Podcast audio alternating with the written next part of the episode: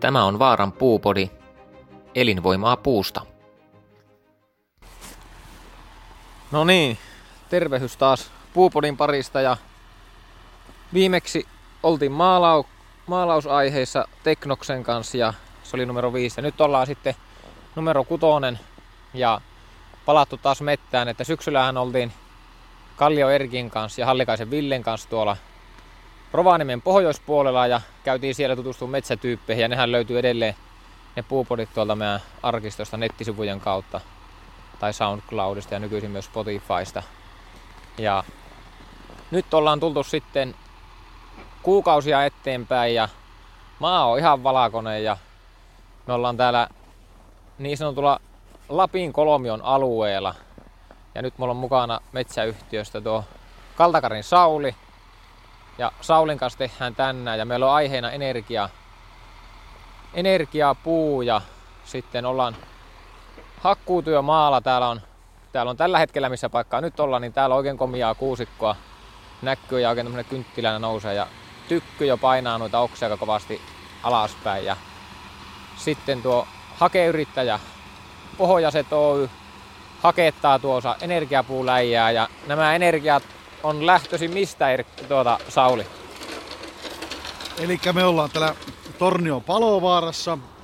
Tällä palstalla, tämän metsäomistajan palstalla meillä oli aikaisemmin kasvatushakkuita, eli tehtiin metsähoidollisia harvennuksia ja nyt sen jälkeen sitten tehtiin vielä uudistuskypsään kuusikkoon uudistushakku, eli avohakku. Sieltä tuli sahalle tukkia.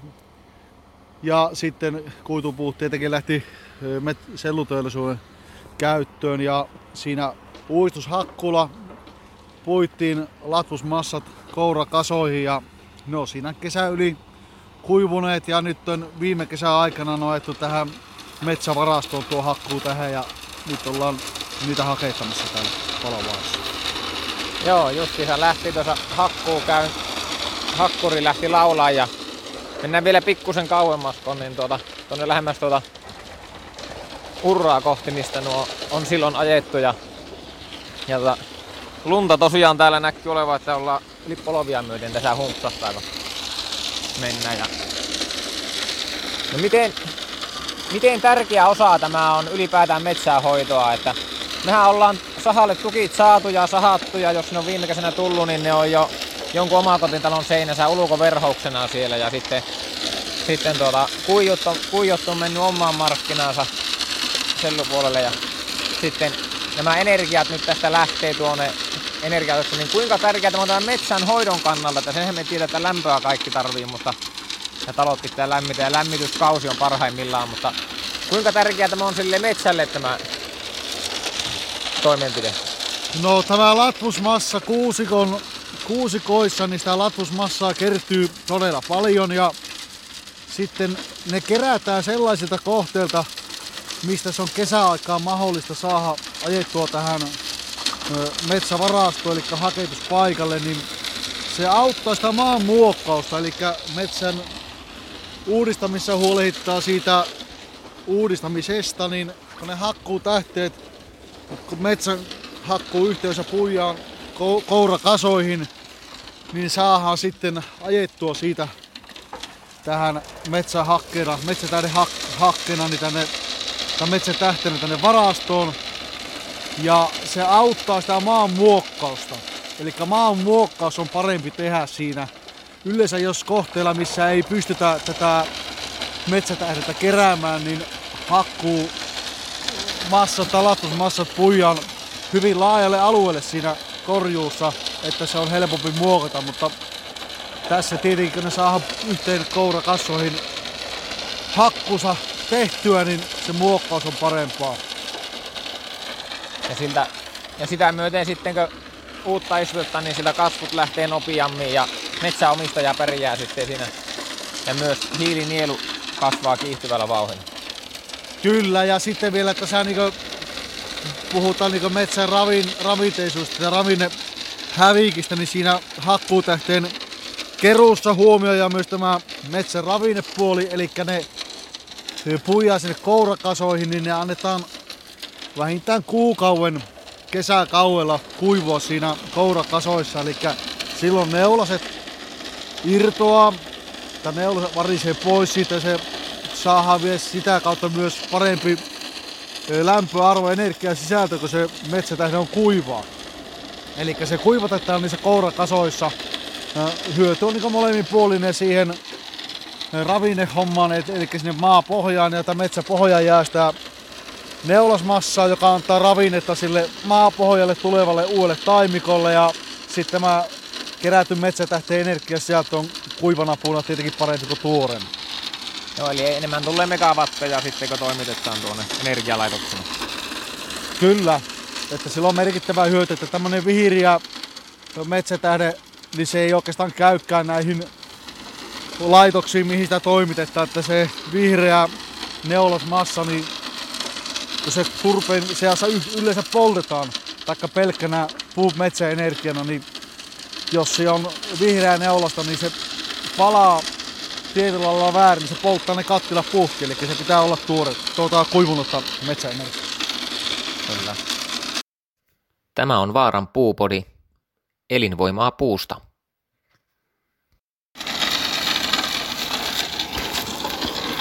No niin, ja jatketaan sitten, sitten keskustelua tämän, tämän energia ympärillä ehkä laajemmin, että, että nythän on uutisoitu paljon, paljon siitä, että turvetta ollaan lähdetty ajaa alas ja se on aiheuttanut sitten aika paljon toimenpiteitä tuolla kattilalaitoksilla ja, ja sitten oletettavasti puun käyttö on lisääntynyt, mutta myös oli niin paljon, että Suomeen tuodaan tällä hetkellä myös hakeita, hakeita viennistä, tai siis tuontia tehdään. Ja tuota, laivat tuo haketta tänne ja, ja kuinka paljon tuota, Sauli pystytään paikkaamaan sitä turpe, turpeen menetystä, että, että onko, minkälainen tämä järjestelmä kaiken kaikkiaan on täällä metsäpäässä, että voidaan vastata, että voidaan varmistaa sille, sille energialaitokselle, että toimitusvarmuus säilyy myös kotimaisella energiapuulla. Kyllähän meillä mahdollisuuksia energiapuun energiapuun varantojen kautta on kyllä paljon täällä pohjois Suomessa on ja koko Suomenkin mittakaavassa on.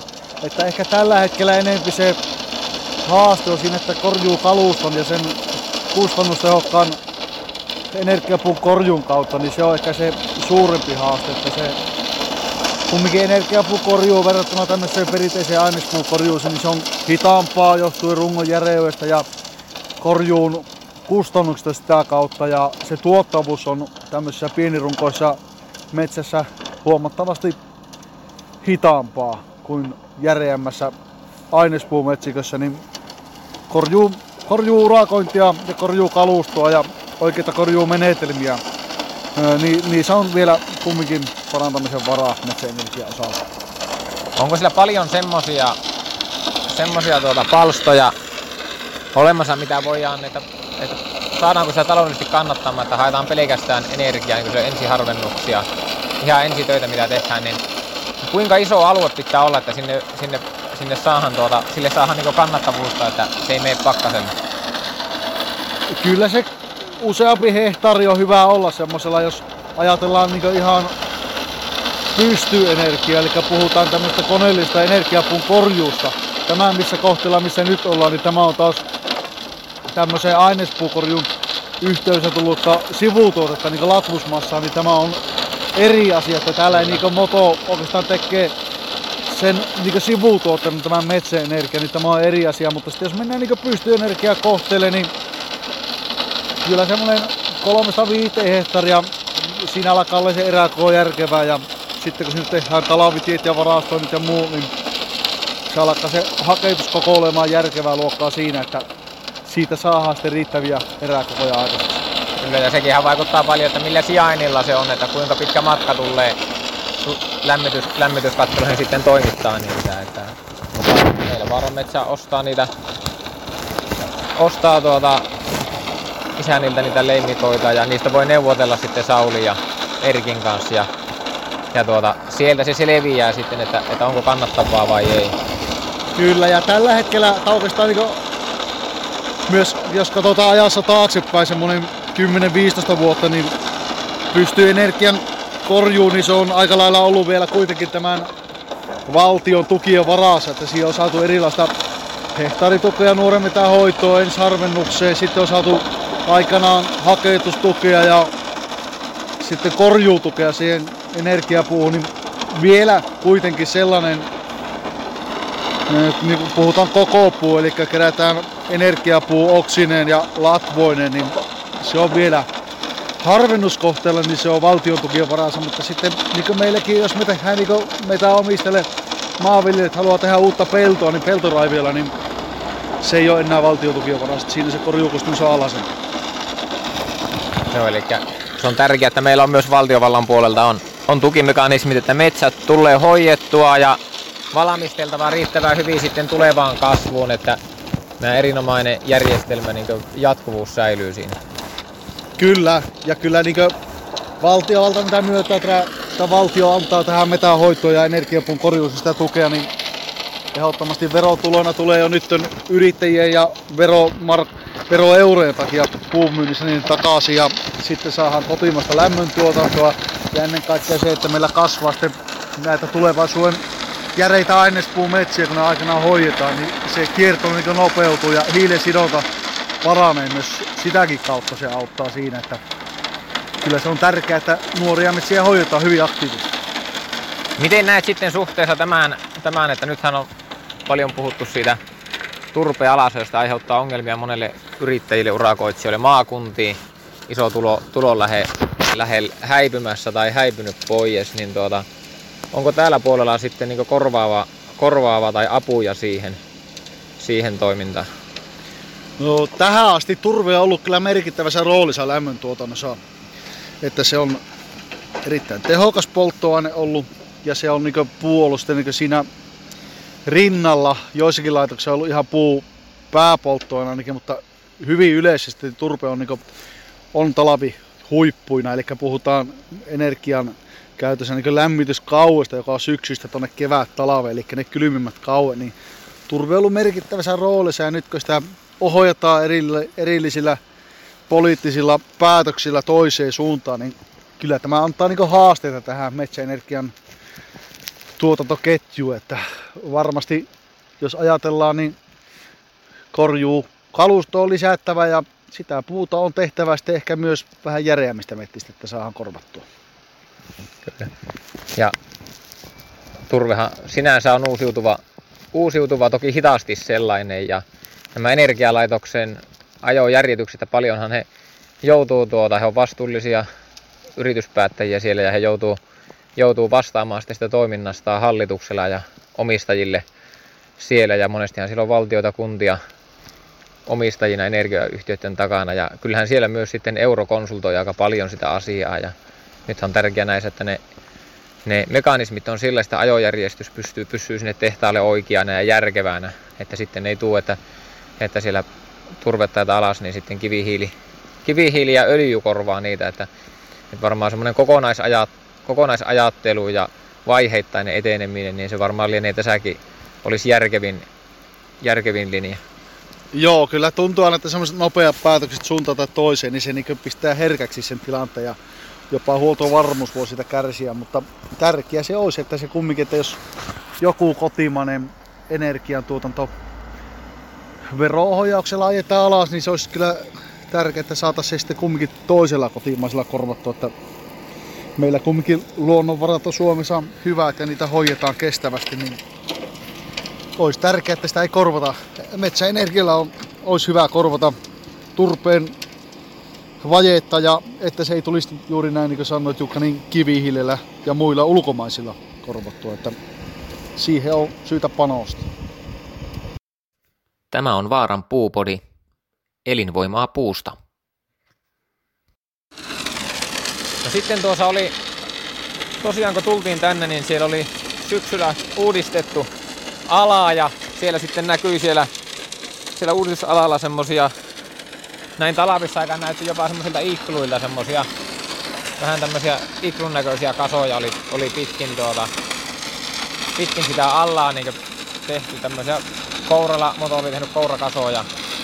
Ja sitten tosiaan kun tultiin tähän, tähän nykyiselle paikalle, niin täällä tuo tuo energia puupino, niin tuo varmaan, olisikohan se 5 metriä korkea ja ne on tuommoisella yhdessä kasalla, yhdessä kasassa ja tuota, mitä täällä on nyt, se, se on lähetty, ne lähdetään suuntaamaan sitten tuota, sitä energiakäyttöä kohti, niin mitä siellä Sauli konkreettisesti tapahtuu ja mitä tuossa on huomioitavaa meidän tässä toiminnassa urakoitsijoiden kanssa, että, että tuota, homma menee mahdollisimman jou, jouhevasti eteenpäin ja sitten siellä saadaan mahdollisimman hyvät lämpöarvot ja niin edelleen. Joo, eli niin kuin aikaisemmin jo kerroin tuossa, niin me ollaan tämmöisellä kohtalla maanomistuksessa sovittu hakkuutähteen keruusta ja sitten jo siinä korjuuvaiheessa niin aletaan varmistaa sitä energiapuun laatua, eli metsäkone kuski karsii hakkuutähteet kourakasoihin, latvat yhteen suuntaan, riittävän korkeita hakkuutähden kasoja. Ja sitten siinä ei saa olla epäpuhtauksia juuripuita, siinä ei saa olla ö, vesakkoja alla, että ne ei lähde juurinen mukaan, kun kerätään sitä hakkuutähdettä, niin Eli me, moto, metsäkonekuski on jo isossa roolissa siinä, että se metsätähde hakkeesta tulee riittävän laadukasta. Ja niin kuin edelläkin tuli jo kerrottua siitä, että se kuivatellaan siinä kourakasassa sen noin kuukauden verran ainakin vähintään. Eli sillä saadaan se kuivuminen käyteen, eli saadaan kuiva ja tehokasta metsäenergiaa.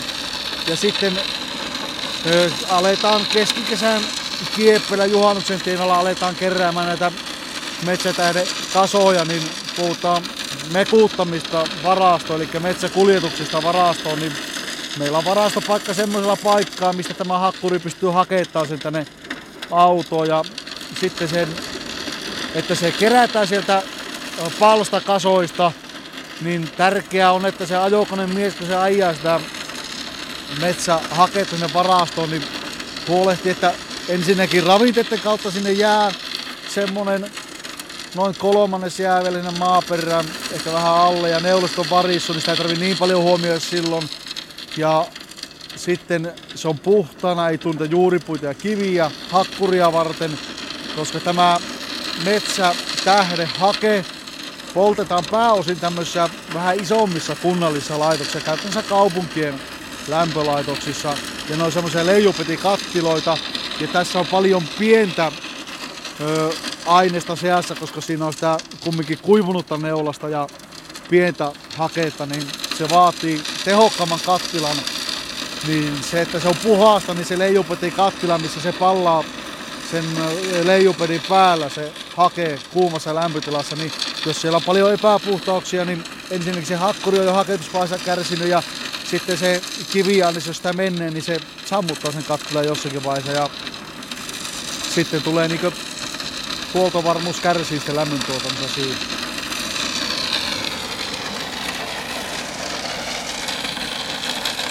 Miten sitten, nyt jos ajatellaan, ajatellaan näitä kuljetusmatkoja, niin kuinka kauas tuo on järkevää, järkevää kuljettaa? Tietenkin se riippuu hinnasta, mitä siellä on, mutta kuinka, pitkille, kuinka pitkien matkojen takkaa näitä tällä hetkellä niin kuljetetaan eri tehtailla? No keskimäärin kuljetusmatkat on 50 ja saa 50 kilometrin etäisyydellä täällä Lapissa. Meillä on täällä harvemmassa näitä isompia kasvukeskuksia, missä tämmöinen metsätähden hake pystyy, pystytään polttamaan. Mutta sitten taas jos on karsittua, karsitusta energiarangasta tai koko puurangasta tehtyä, niin silloin se menee tällaisiin pienempiin kunnallisiin lämpölaitoksiin, niin silloin kuljetusmatkat on yleensä paljon suppeammalta sähköä.